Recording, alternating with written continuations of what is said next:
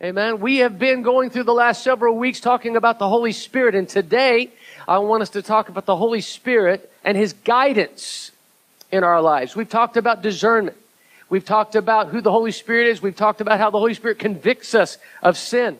Um, and the Holy Spirit does a lot more than what we've been talking about. And just give me some time and I'll get to it. But uh, as a Pentecostal church, the Holy Spirit, and it's a little bit more of the demonstrative stuff, speaking in tongues, the interpretation of tongues, and the you know running of the aisles, the outward expressions, so to speak, of the Holy Spirit. Listen, I grew up in that, I get it, but there's also some very practical things that the Holy Spirit uh, affords us in, in, in, our relationship with Him, and so I, I don't want to focus too much on the outward demonstrative. I really want us to focus more. I really feel like the Lord would have us to focus more on the practical things that the Holy Spirit the person of the Holy Spirit in his relationship with us can help us with.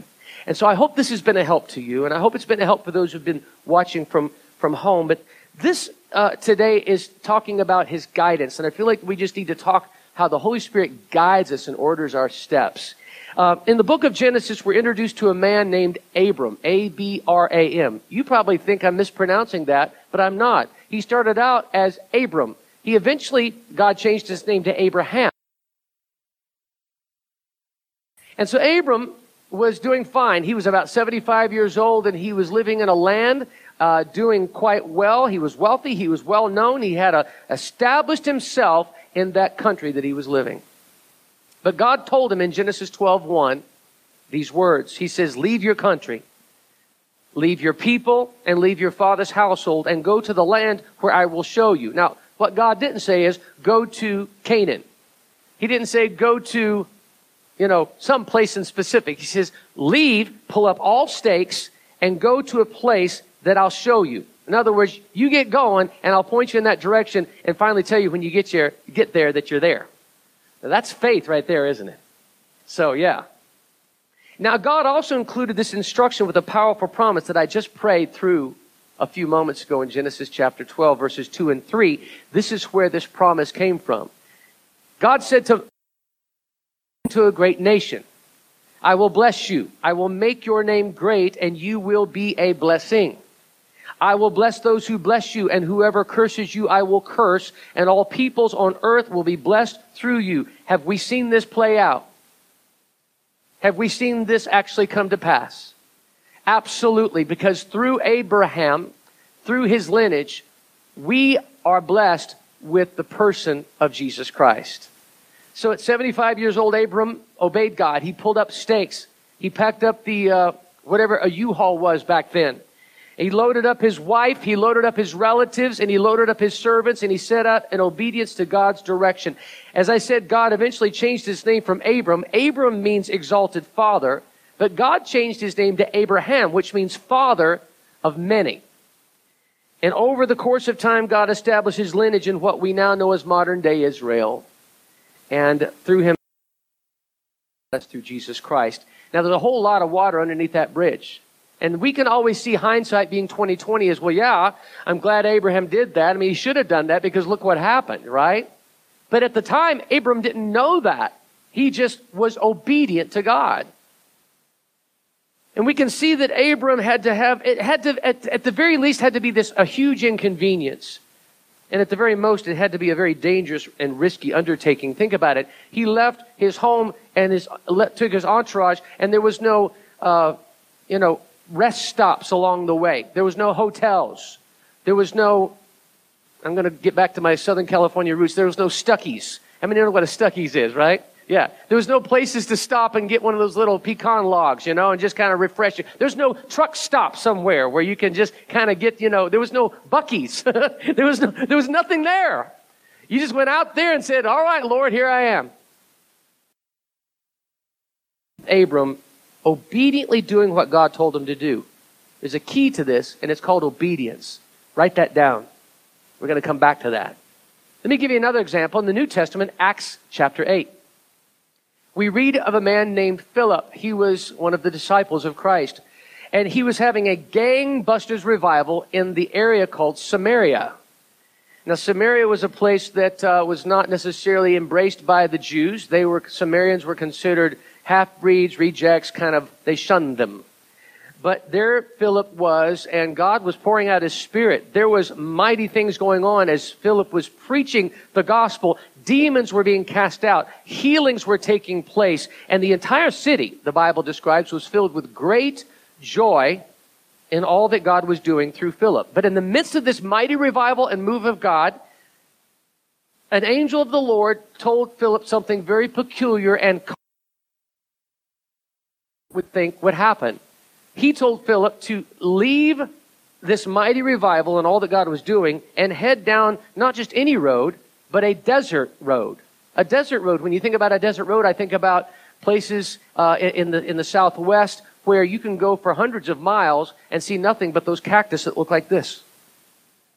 And a horny toad every once in a while will run across, but there's nothing there. I mean, nothing. So there it was, and parts of Israel are that way. And there he was headed down a desert road. And so he did. He went uh, to, um, to go down this desert road. And we know now that it was to meet, again, hindsight being 2020, he was meeting this Ethiopian official. But Philip didn't know it when he set out. He just said, the Holy Spirit, the angel just said, go. And Philip said, okay. But there was this man and this Ethiopian uh, official. He was reading from Isaiah, of Isaiah, and he was the treasurer of Queen Candace, and Queen Candace was the queen over the entire country of Ethiopia. Now think about it. Acts 8:29 says it this way. It says the Spirit told Philip, "Go to that chariot and stay near it." So Philip in this desert road, here's this Ethiopian eunuch reading out of the book of Isaiah. kind of hard to miss, I would imagine. And the Holy Spirit said specifically, go and just stand near that chariot. And so we read the rest of the story in Acts chapter 8. You can read it later, but I'll give you the synopsis of it. That as Philip was able to interact with this man, he eventually introduced this man to Jesus. This Ethiopian eunuch had gone to Jerusalem to worship God, but he was not aware of who Jesus was. And so Philip gave him uh, uh, the revelation of the Messiah. And then he was able to introduce him not only to Jesus, but he also baptized him. And this official, a follower of God, became a follower now of Christ. He went from impacting a city to impacting an entire country for the gospel. He traded the city for the country. He didn't know it beforehand, but God had a plan and God knew exactly what he was doing. And the Holy Spirit directed Philip to do so. But it all started again with Philip obediently doing what God told him to do. Obedience. There it is again. So today I want us to look at our relationship with the Holy Spirit and our relationship with the Holy Spirit and how He guides us. In every decision, the big ones and the small ones, and really every decision in between, every decision that we make, every step that we take, it's so very important that we learn how to identify, to listen to, and to obey the Holy Spirit's voice. I'll say it again. Identify, then we listen to, and then we obey. That's our part in the guidance of the Holy Spirit because God has a job for us to do in His business. So, what is the business of God? I've said this before. Hopefully, you remember it. Somebody say it out loud. Say it again. What's God's business? Say it one more time. I think everybody knows the answer now. What's God's business? It's souls for the kingdom. That's God's business. Walmart's business is to sell groceries and other stuff, right? You go get an oil change, their business is to do oil change for your car. God's business is souls. And we're employees in this business, right? We're the workers in his field. We're the ones that he sent out. And he places us where we can serve him the best and be the most effective for his kingdom. The Bible describes Jesus as the good shepherd. Jesus actually even spoke of himself in this way. In John 10 27, he says, My sheep listen to my voice. This is Jesus talking. He says, I know them and they follow me. You see that relationship that's there? My voice, you know my voice, and now you follow me. It implies that there's some instructions, there's some guidance that's going on there. And we as sheep follow that direction, that guidance, that instruction. Even one of the most popular, familiar scriptures in the Bible that we all know without even having to turn to it, Psalm 23, the Lord is described as a shepherd. Verses 1 through 3, it says, The Lord is my shepherd. Say it with me. I shall not want. He makes me lie down in green pastures. He leads me beside still waters. He restores my soul. He guides me in the paths of righteousness for his name's sake. Amen? Isn't that good to know? He's our shepherd that guides us. He leads us along the way.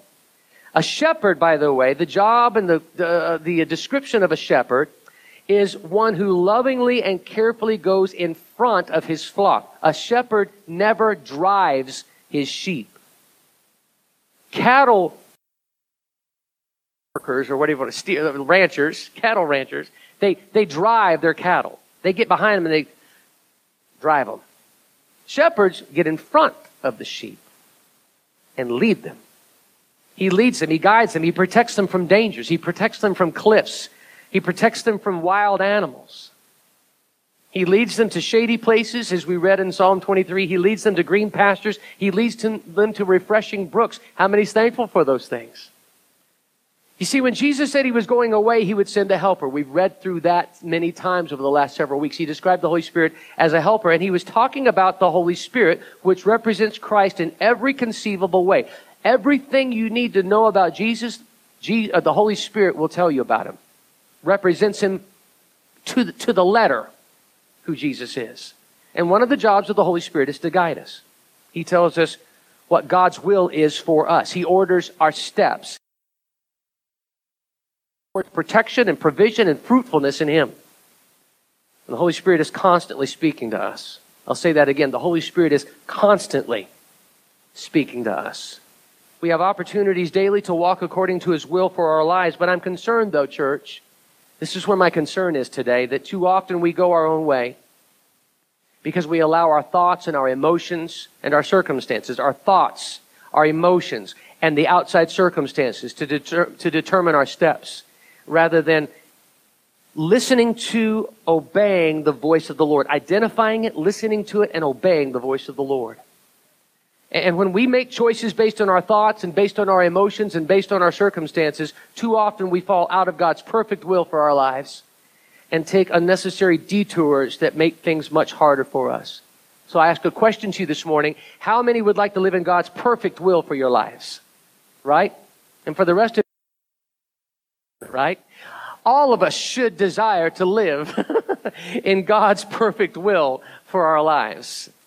And we can remain in that sweet spot more often than not, by the way, if we apply these instructions the Holy Spirit will be giving us to us today. So I want us to start today's journey by turning to Acts chapter 16. We're going to visit verse 6 through 10. Acts chapter 16, verse 6 through 10. Paul and his companions were traveling through the region of Phrygia and Galatia. And it says here, having been kept by the Holy Spirit, there's a guidance thing, having been kept by the Holy Spirit from preaching the word in the province of Asia, when they came to the border of Mysia, they tried to enter Bithynia or Bithynia. But the Spirit of Jesus would not allow them to as well. So there's the Holy Spirit saying, no, don't go in Bithynia.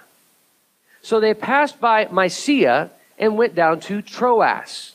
Now, during the night, Paul had a vision of a man in, of Macedonia standing and begging him, Come over to Macedonia and help us. After Paul had seen the vision, we got ready at once to leave for Macedonia, concluding that God had called us to preach the gospel to them. So there's a guidance that's going on there. Let me ask you this. Now, the Apostle Paul was passionately preaching the gospel everywhere, correct? He just, he was just wanting to go wherever the Holy Spirit would lead him to let everyone know of the good news. And he and his companions had it in their plans to go to Asia Minor, which we now know as Turkey. He wanted to go to the area, uh, the country of Turkey. And then he wanted to go to Bithynia. But the Holy Spirit said no to both places. Instead, he led them to Macedonia where God uh, them mightily to preach the gospel. So let me just kind of get some clarity to this because these are funny sounding names, aren't they? These cities and places. So is he in relation to them. It's as if the Holy Spirit would say to you today, don't go to Atlanta. But I want to go to Atlanta. No, don't go to Atlanta. Okay, well then I'm going to go to Raleigh. The Holy Spirit says, no, don't go to Raleigh but I want to go to Raleigh, but I don't need you to go to Raleigh right now. So don't go to Atlanta. Don't go to Raleigh. What I do want you to do is I do want you to go to Columbia. That's what was going on with Paul and his entourage. Now, does Atlanta need the gospel? Sure. Does Raleigh need the gospel? Of course, there's people there that need Jesus. But the Holy Spirit sees the big picture and He wants you to go to Columbia. Does the Columbia need the gospel? Of course, but there's something through you that God wants to do specifically. That's what was going on with Paul and his group. It's not a matter of the gospel not being preached in Atlanta or Raleigh, because Jesus said in Matthew 24 14, and this gospel whole world as a testimony to all nations, and then the end will come. So the gospel needs to be preached in Atlanta, Raleigh, wherever. It's God's will and plan for the good news of Jesus Christ to be preached everywhere, but God has a specific task. God has a specific assignment for each of us. And each of us has these unique talents, these unique backgrounds in our lives, these unique connections, these unique passions, these unique personality traits. And we all have an important contribution to make to God's kingdom, but it's also specifically where He would have us to be. Because you see, God has the master plan. If you're looking at it, God has this blueprint. And the Holy Spirit has been sent as the on site supervisor. And He's telling us, He's coordinating all the moving parts, the Holy Spirit is. And the people need to make sure that the whole works. He's, he's making sure to maximize the effectiveness of God's overall plan. You see these on-site supervisors who said, I need you to take care of that. And you group of workers go over there because he, he knows the big picture. He has the master plan and he's simply supervising us to maximize our effectiveness for God's kingdom. So why did the Holy Spirit keep Paul and his team from Asia Minor and Bithynia? I don't know. It could have been timing. It could have been personality. It could have been his style. It could have been a number of things. You can just try to guess to guess what it is. It doesn't really say. But the Holy Spirit knew, and the Holy Spirit had his reasons. So as you can see, Paul and the rest didn't argue or complain or do what they wanted to do anyway. They yielded, they trusted, and they put their personal preferences aside and what they thought made sense to them, and they simply obeyed. Now, I want to give you an example. Kelly and I, when we first started out in ministry in 1989 as uh, worship pastors, went to a church in Anderson, South Carolina, and leaders there, and we stayed there for two years. And uh, and for various reasons, we felt like we needed to leave after two years. So we met with the pastor. By the way, he's still a wonderful friend of ours. Some of you may know him. In fact, he preached here a couple of years ago, Rick Collins. How many knows Rick Collins? Some of you may. And, uh, and we told him of our decision. And he listened as we shared very graciously. But then he, uh, then he made a comment. He says, guys, this just doesn't feel right. This just doesn't seem right. Um, now, of course, we were free to make our decision as we felt best, but his counsel to us proved to be accurate because for the next three years, we did leave, and for the next three years or so, we went from God's perfect will to his acceptable will. Not a comfortable place to be, I promise you. We remained in ministry, but it was a tough season of learning and growing. First started out. We stepped away from what he designed for us during that season into a bit of a wilderness experience. So thankful that God's still with us in our wilderness. God taught us a lot in that wilderness experience, an awful lot. We wouldn't trade it for anything, but we wouldn't want to go through it again. How many knows what I'm talking about? Yeah. You see, what happened is we allowed our emotions, our thoughts, and our circumstances to guide our decisions. We were young and immature in those ways. Looking back on it, we didn't have a peace in our hearts when we stepped away. And there was nothing wrong with the church, by the way. There was nothing wrong with the people there. There was nothing wrong with the pastor. There was nothing wrong with the community. We're still good friends with many of them from there. We just allowed other things other than the Holy Spirit to determine our choices. And it wasn't until we accepted the position three years later in Tallahassee, Florida, that we felt like we were back in God's perfect will again. It was just something there. You just knew. You just had a peace in your heart again, like, yeah, okay, here's God, and here we are.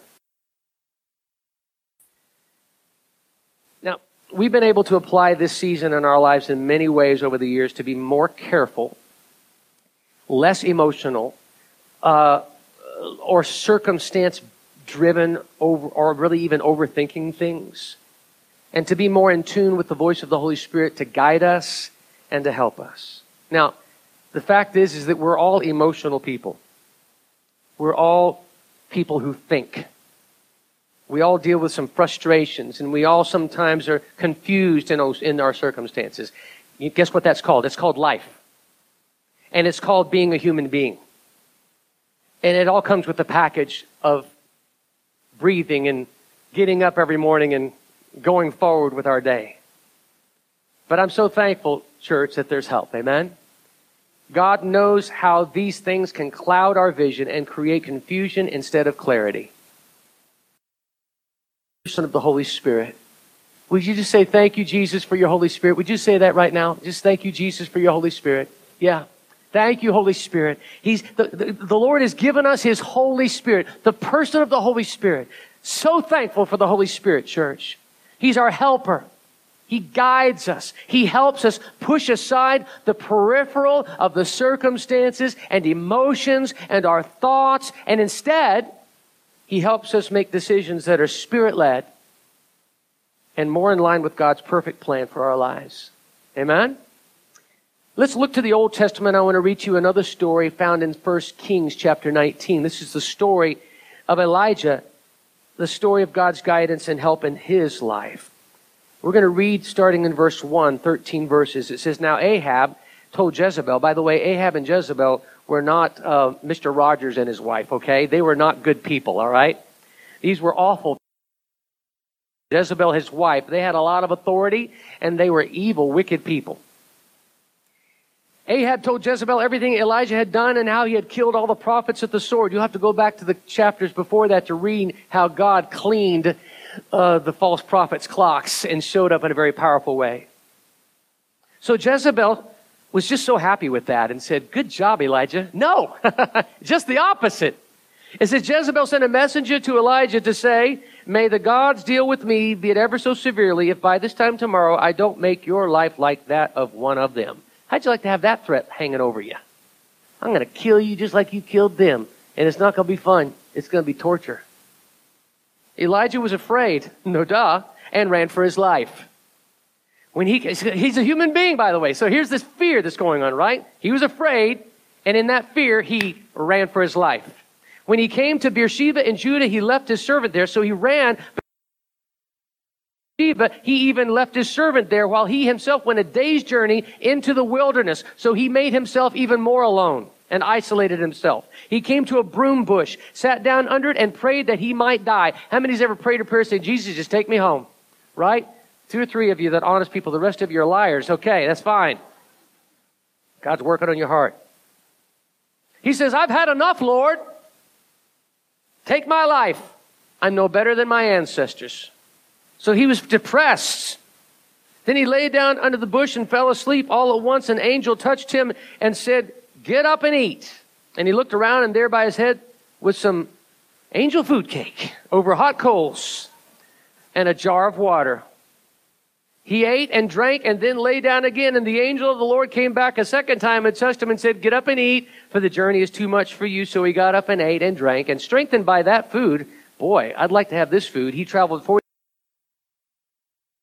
That'd be a great food for a diet, wouldn't it? I mean, just I'm going to eat for 40 days and I'll be fine. Yeah. So he, he went to the Mount of God, Mount Horeb, and there he went into a cave and he spent the night. And the word of the Lord came to him. What are you doing here, Elijah? Now, God knew, by the way.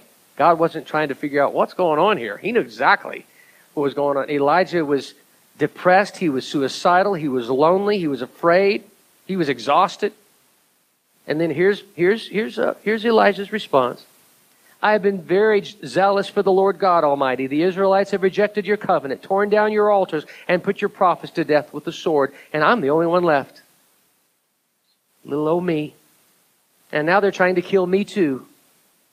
And the Lord said, Go outside and stand on the mountain in the presence of the Lord, for the Lord is about to pass by. Hallelujah. Oh, that's a good time. When the Lord passes by, something good's about ready to happen. Through the mountains apart and, and tore the mountains apart and shattered the rocks before the Lord. Now you would think, well, certainly there's God showing up. Because God, when He shows up, I mean, mountains start to crumble and things shaking. It's like, wow, that's God. But wait a minute, the Lord wasn't there in that wind. After the wind, there was an earthquake, but the Lord wasn't in the earthquake. You'd think he would be, but he's not. After the earthquake came a fire. Well, there's God right there. He's in the fire, surely. But the Lord was not in the fire. After and after the fire came a gentle whisper. And I love the response of Elijah. This gentle whisper. Because Elijah looked at the mountains, he saw the wind, he experienced the fire, and Elijah went, No, no, no, that's not God. I know because I have a relationship with God.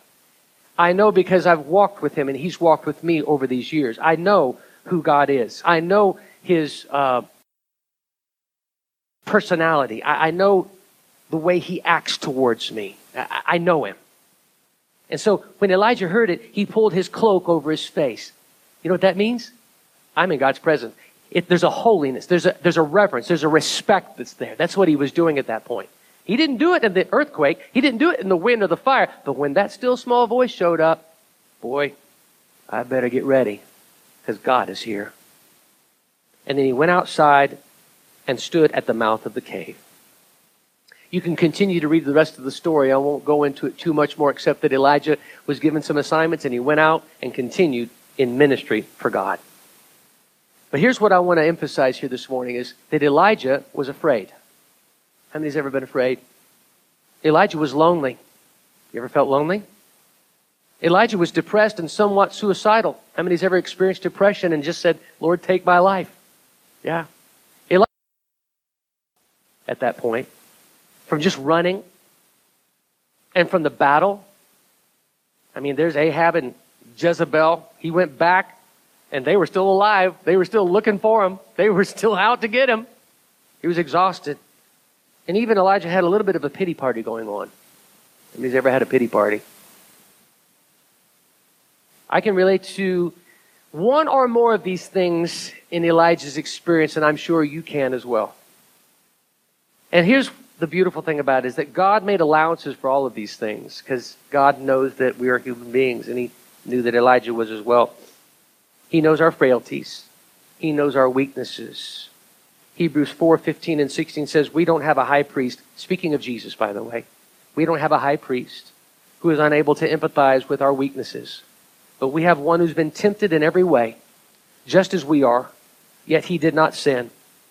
Then let grace with confidence so that we may receive mercy and find grace to help us in our time of need. So let me ask you this Is this saying that Jesus experienced what fear was? Yeah. Did Jesus experience loneliness? Yes. Did he experience depression and suicidal thoughts? Yes. Did he experience exhaustion? Yes. Did he have a pity party every once in a while? Yeah. Really? Yes. Because it says that he experienced all those temptations, all the things that we experience. Isn't it good to know that we have the God of the universe who has come to live a life on this earth, a perfect life? It says that he experienced it but he did not sin. In other words, he didn't give in to it. He experienced those emotions and those thoughts and those circumstances, but he kept his eyes on his Father and followed his direction. Jesus knows what you're feeling.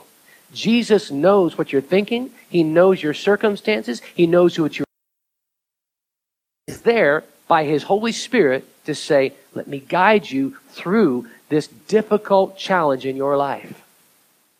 I have a work for you. I have an assignment for you. Just like he did with Elijah, he has for us. I'm so thankful that Jesus knows how we feel. Amen. I'm so thankful that he, he knows how we process things in our minds. He, he knows how circumstances get us confused and discouraged or anxious or whatever. His Spirit helps steady us. His Spirit helps redirect us, uh, just like we see here in this story with Elijah. Elijah gave God his reasons for wanting to quit.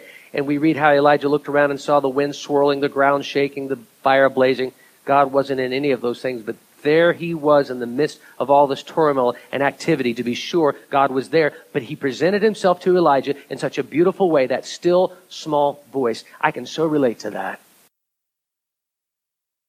voices of my emotions and my thoughts and my circumstances are constantly trying to shove that still small voice out of the way. The still small voice is like driving my car of my life. And here's these, these dudes in the back seat of fire and wind and earthquake, all the stuff of life, my emotions and my thoughts and my circumstances, and they're constantly trying to jump over the back seat into the front seat and shove the Holy Spirit out and say, let me drive this thing for a while. How many knows what I'm talking about? Yeah. Problem is with that is if we allow that to happen, those things in our life will surely drive us over a cliff. And we need to be careful. We need to allow the Holy Spirit to continue to let us drive and steer us and guide us because the Lord is my shepherd. He guides me. He guides us. And His Holy Spirit will not let us go off of a but into green pastures and keep us in God's perfect will. Elijah was wise enough and steady enough and mature enough to recognize those other things that were going on were not of God. And they were simply trying to veer him off course. He knew God's voice. He recognized God's voice.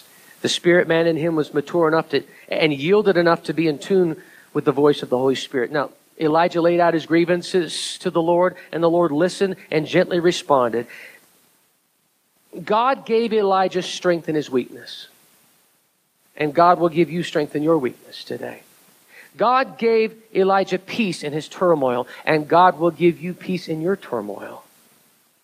God gave Elijah companionship in his loneliness, and God will give you companionship in your loneliness as well. God gave encouragement in encouragement in your heart as well. And God gave direction in his ministry, and God will give direction in your ministry as well.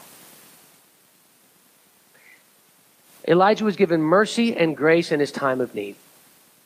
Just as we read in Hebrews, where Jesus promised to do that as our high priest. And again, Elijah was not some exceptional superhuman saint. He was human, a human being just like you and me, with emotions and thoughts that brought him to all sorts of places in his journey of faith. And I'm so thankful that what God did for Elijah, he will do for us. Amen. We just need to set aside the loud and distracting noises of our emotions and our thoughts and our circumstances and tune into the frequency of the Holy Spirit's voice. So, how do you hear God's voice? How do you hear God's voice? Does God speak audibly? Some of you may say, I've never heard God's audible voice. Neither have I. But that doesn't mean that God doesn't speak. He speaks.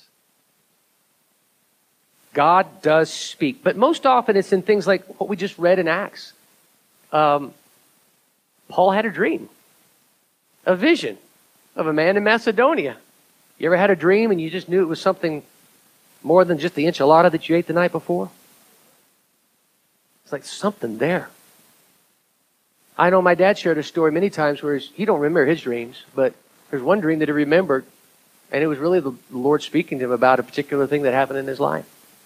He shared that with me many times. You just know when you wake up, you don't really necessarily remember your dreams, but there's things sometimes you do remember, and that's really a, the Lord speaking to you. It's all right. Let the Lord speak to you through a dream or a vision. You just see it in your mind's eye. You don't have necessarily have to be asleep. You just see it. The Lord just reveal stuff to you. That's, that's God speaking to you. You see? It's a supernatural thing. He speaks to our spirits in a spirit to spirit sort of thing. You know what I'm talking about? Where you just know that you know that you know. That's how he speaks to you. Sometimes conversations with godly people, the Lord will speak to you. That's why it's important for us to get together because iron sharpens iron. In our small groups, in our life together groups, so important to get together. In our fellowships times and the times where we get together, even just breaking bread at a restaurant or in our homes. Surround yourself with godly people who are wise and who have your best interest at heart. And as the conversations roll out, there's something that the Holy Spirit will just prompt in your heart. That's of God. And He's giving you direction, He's giving you guidance. Sometimes our past experiences or experiences of other people can many times help us. I know, as I just shared, our experience in Anderson was an important thing for us to apply to future things. Also, though, I would encourage you, don't necessarily learn from your mistakes. It's really kind of wise to learn from other people's mistakes, if you can. Right? And say, well, I don't want to do that this way. That's why there's examples in the Bible, by the way, of stories where people have kind of fallen flat on their faces, not just that we can go, well, he deserved it. I would have never done that. Stuff like that. We actually read God's word because the Holy Spirit is there to help us to say, don't do that. Do this. This is the path that I have for you because that's the path of destruction, but here's the path of life. So it's a beautiful thing that as we read as we read his written word, because he'll also speak to us through his written word. How many has the Holy Spirit has ever spoke to you through as you're just reading the Bible sometimes, right? And it's not, see, by the way, the Bible is not a, something like a TV guide where you just read and say, oh, I wonder what's on tonight, you know? The Bible is not just a, a, a, book that you read with interesting stories. It's our manual for life. It's our instruction guide. It's our true north. It's our light to our path. You know, it, it guides us. And the Holy Spirit speaks to us through His written word. Many, many, many times I've experienced that. In our times of worship Spirit, He guides us. There's countless examples of that in the Bible through times of worship and prayer as the Holy Spirit has spoken to these people. Go there. Say that. Wait here. I can think of so many examples in my life. I'm going to give you one, maybe two, very quickly. When I was living in San Jose, we were going to Bethel Church. And I remember Paul Farron was the music director there. I was 21 years old. And uh, he had been uh, hired to work at PTL to be over the music department at PTL when PTL was going strong. And um, I remember the Holy Spirit as a 21 year old young man putting in my heart when I found out about that, that I needed to go and meet with this very imposingly large man to me at 21 years old. Uh, booming voice, large man. And I was so uh, taken by him so much uh, in my life, and it was a little bit intimidating. In fact, no, it was a lot intimidating. But I knew that the Holy Spirit told me to go and have a meeting with him, and so I set up an appointment in his office, and I said, Brother Paul, if uh, if when you get to PTL, there's an opening for me, I would sure like for you to consider me to to that position. Fast forward, long story short, he got there, and just a couple months later, uh, I got here and an opening came up that I was able to come in, and that was an open door for me to be able to experience really being here today. I could just see the dots connecting so clearly. Moving from San Jose, California to Charlotte, North Carolina at 21 years old to work at PTL. I'll never forget it, but I know, I know, I know, I know that it was the Holy Spirit speaking to me to step in into that place of obedience and do what I needed to do so that God could do what He could do and one forward to when we were living in Rome, Georgia. And I was traveling at times to go to ministry events while still pastoring a church there. And Rome, Georgia is about an hour out of outside of Atlanta, and so the closest airport was Atlanta. And so you have to kind of time it just right to go through Atlanta, you know, or else you're going to get stuck. And so I knew that, and I got an amen back there. It's like, yes, amen. Um, so I remember, though, there was one Thursday, I believe it was a Thursday, and I was coming from uh, where I needed, at, at, church, I was where we were working, and I, I had everything packed. I was ready to go. I was getting ready to, to go to the airport, and I baked in enough time for me to, for traffic and all that to get there in time. So I, I, I but, but I felt such a prompting in my heart that I needed to go. I knew that Kelly and the boys were at a park playing and playing and what have you. Riding bikes, you name it, just having a good time. And I was headed out of town. And usually I'm just heading out of town. I, I just, but that particular day, the Holy Spirit stopped me and spoke to me and says, You need to go to the park. And I said, But I got to get to Atlanta. I don't want to miss that flight. And he said it again, You need to go to the park. And I had a conversation with him several times. And finally, it was emphatic go to the park. And I went. And um, it may seem like a small thing, but when I went, it found out that Cameron had been riding his bike. He fell off of his bike and broke his arm. And I needed to be there to help in that situation with Kelly and whatever that looked like. I don't remember all the details of it, but I do remember this is that if I hadn't obeyed, I'd have kept going to Atlanta, things probably would have been a little different in me not being able to help. But I just know this. That See how practical that is? See how it's just practical. It's not some massive life changing thing, but it's a daily sort of walk that we have with Him. And this was 2002, something like that, maybe. And here I am 20 something years later, still remembering it as if it were yesterday. The Holy Spirit speaks to us. And I'll even say this that, and we'll be here 13 years into this month we've been pastoring. And it's a supernatural thing, even in how the Holy Spirit worked it out for us to come here. It's a wonderful story. He opened up the door for us to pastor here. It was the Holy Spirit giving us instruction and guidance all along the way. And again, hindsight is 2020, but in the midst of it, it's a lot harder to figure out. We want to know, don't we? We want to figure this thing out. We want to see the end result. We want to see the finish line. We want to see the results of this thing. But that's walking in obedience. There's a place, church, of trusting God and of walking in obedience to Him that is key and allowing Him to guide you in your steps. Psalm 37, starting in verse 23, it says, The steps of a good and righteous man are ordered of the Lord, and He delights in His way. Though he fall, he shall not utterly be cast down, for the Lord upholds him with his hand. I like that because it's saying there that we're going to fall. We're going to mess up. It's not going to be perfect. Every once in a while, we're going to step out and say, Well, I just want to do this. I just want to say this. I just want to go there, be that, whatever. Because we're stubborn, because we're selfish, because we're whatever.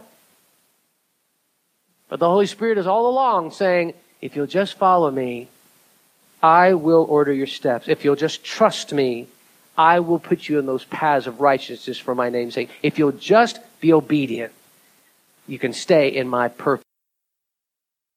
There's three things that I want us to look at, I want to help you with here this morning as we close out today. And I hope these are practical steps to help you in making your decisions in your life as the Holy Spirit guides you and helps you. The first one is this. Write this down. It's on the screen. It says to clear out the underbrush. Clear out the underbrush. What do I mean by that? Well, the underbrush is our thoughts, and the underbrush is our emotions, and the underbrush is our circumstances. The underbrush is those, the wind and the fire and the earthquake. The, the underbrush is stuff. Jeremiah 17, verses 9 through 10 says, The heart is deceitful above all things and beyond cure. Who can understand it? And then he says, I, the Lord, search the heart and examine the mind to reward each person according to their conduct, according to what their deeds deserve. Church, I know this for a fact that we can convince ourselves of many things. We can justify our actions that what we're saying and doing is what we need to do. Outward circumstances can make us think and feel things that are not in line with God's plan for our lives. And it can head us towards things that could be harmful for us and God's kingdom purposes for our life. And I'll just say that again because a lot of times we think that these decisions that we make have no ripple effect. They do. The decisions that we make in our lives affect not just you, but your family and God's kingdom. And we need to be careful that the first things that we need to understand is that we seek first God's kingdom and His righteousness. And the decisions that we make need to be line with what God's will is for our lives, how it will impact God's kingdom for the good or for the bad. You see, Elijah wanted to die. Elijah was done. He had thrown in the towel. He was convinced of certain things because of his emotions and thinking and circumstances that had allowed him to take the wheel of his life. This is so common to man. And it's such a very dangerous the Holy Spirit is here to help us navigate through this minefield of emotions and thoughts and circumstances. I love Philippians 4 7. It says, The peace of God, which transcends all understanding, will guard your hearts and your minds in Christ Jesus, in His Spirit, not in man's philosophies, but in the things of Christ and the person of Jesus Christ. We can rest our minds and our hearts in Him. His peace will be our portion. I want you to remember something today that peace is a fruit of the person of the Holy Spirit. And the Holy Spirit can help you to clear out the underbrush of your fears and your depression, your confusion and loneliness and weariness, you know, the things of your heart and mind. And He can more clearly know the will of God in your life. You can know more clearly what God's will is as you second thing. As you clear out the underbrush, the second thing that I want to encourage you today, I believe the Lord would have you to walk out, is to be patient with the process. Be patient with the process. You know, we want things to happen when we want them to happen and how we want them to happen. We want them now. We want them the, our way. And usually we, we want it done quickly, and usually we want it done in our favor, don't we? Certainly. Lord, I hope this thing takes forever and it doesn't work out for me. You've never prayed that. Ever.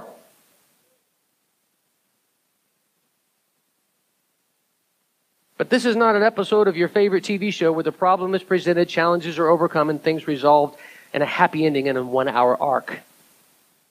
Those are very uh, refreshing things to watch because we think, man, I wish life was that way, but this is not. We're not a one hour drama on TV. This is real life, folks. And real life situations and a good stretch of time to resolve themselves, don't they? Yeah. God loves to, I don't like this about God, but He loves to squeeze every last bit of lessons that He can out of situations in our life, doesn't He? All of our struggles, all of our dilemmas, He places us in them so that He can show Himself to be who He is and show the stuff in us that needs to go away. That hurts. I don't like it. But we need to embrace the fact that as His children, He has placed us in the struggle for whatever reason, but it's not to punish us, but it is to teach us. It's not to make us comfortable, but it's to stretch us. And it's not to keep us how we are, but it's to make us more like Jesus. I like to call them opportunities. I'm just going to go ahead and just label it in a positive way because if we label it in the way that we want to label it, I could think of some other words. But they're opportunities to be more like Jesus and less like ourselves. How many wants to be more like Jesus and less like yourself? You see, God guides. His Holy Spirit guides us. His Holy Spirit blesses us. His Holy Spirit helps us. Yes, doors will open. Yes, seasons of blessings will come. Yes, breakthroughs will take place. Yes, victories will be celebrated. But in and around all of these wonderful times, there are tests, there is growth, there is stretching, and there is waiting. Galatians 6 9 says, Let's not become weary in doing good. For at the proper time, and that's God's time, not ours, we will reap a harvest if we don't give up. Church, don't give up. Life is not a sprint. Life is a marathon. It's a journey with many legs, many seasons. Yeah, there's going to be rest stops along the way. Thankful for the times of refreshing. Thankful for the place. To be patient in the process. And by the way, patience is another fruit of the person of the Holy Spirit.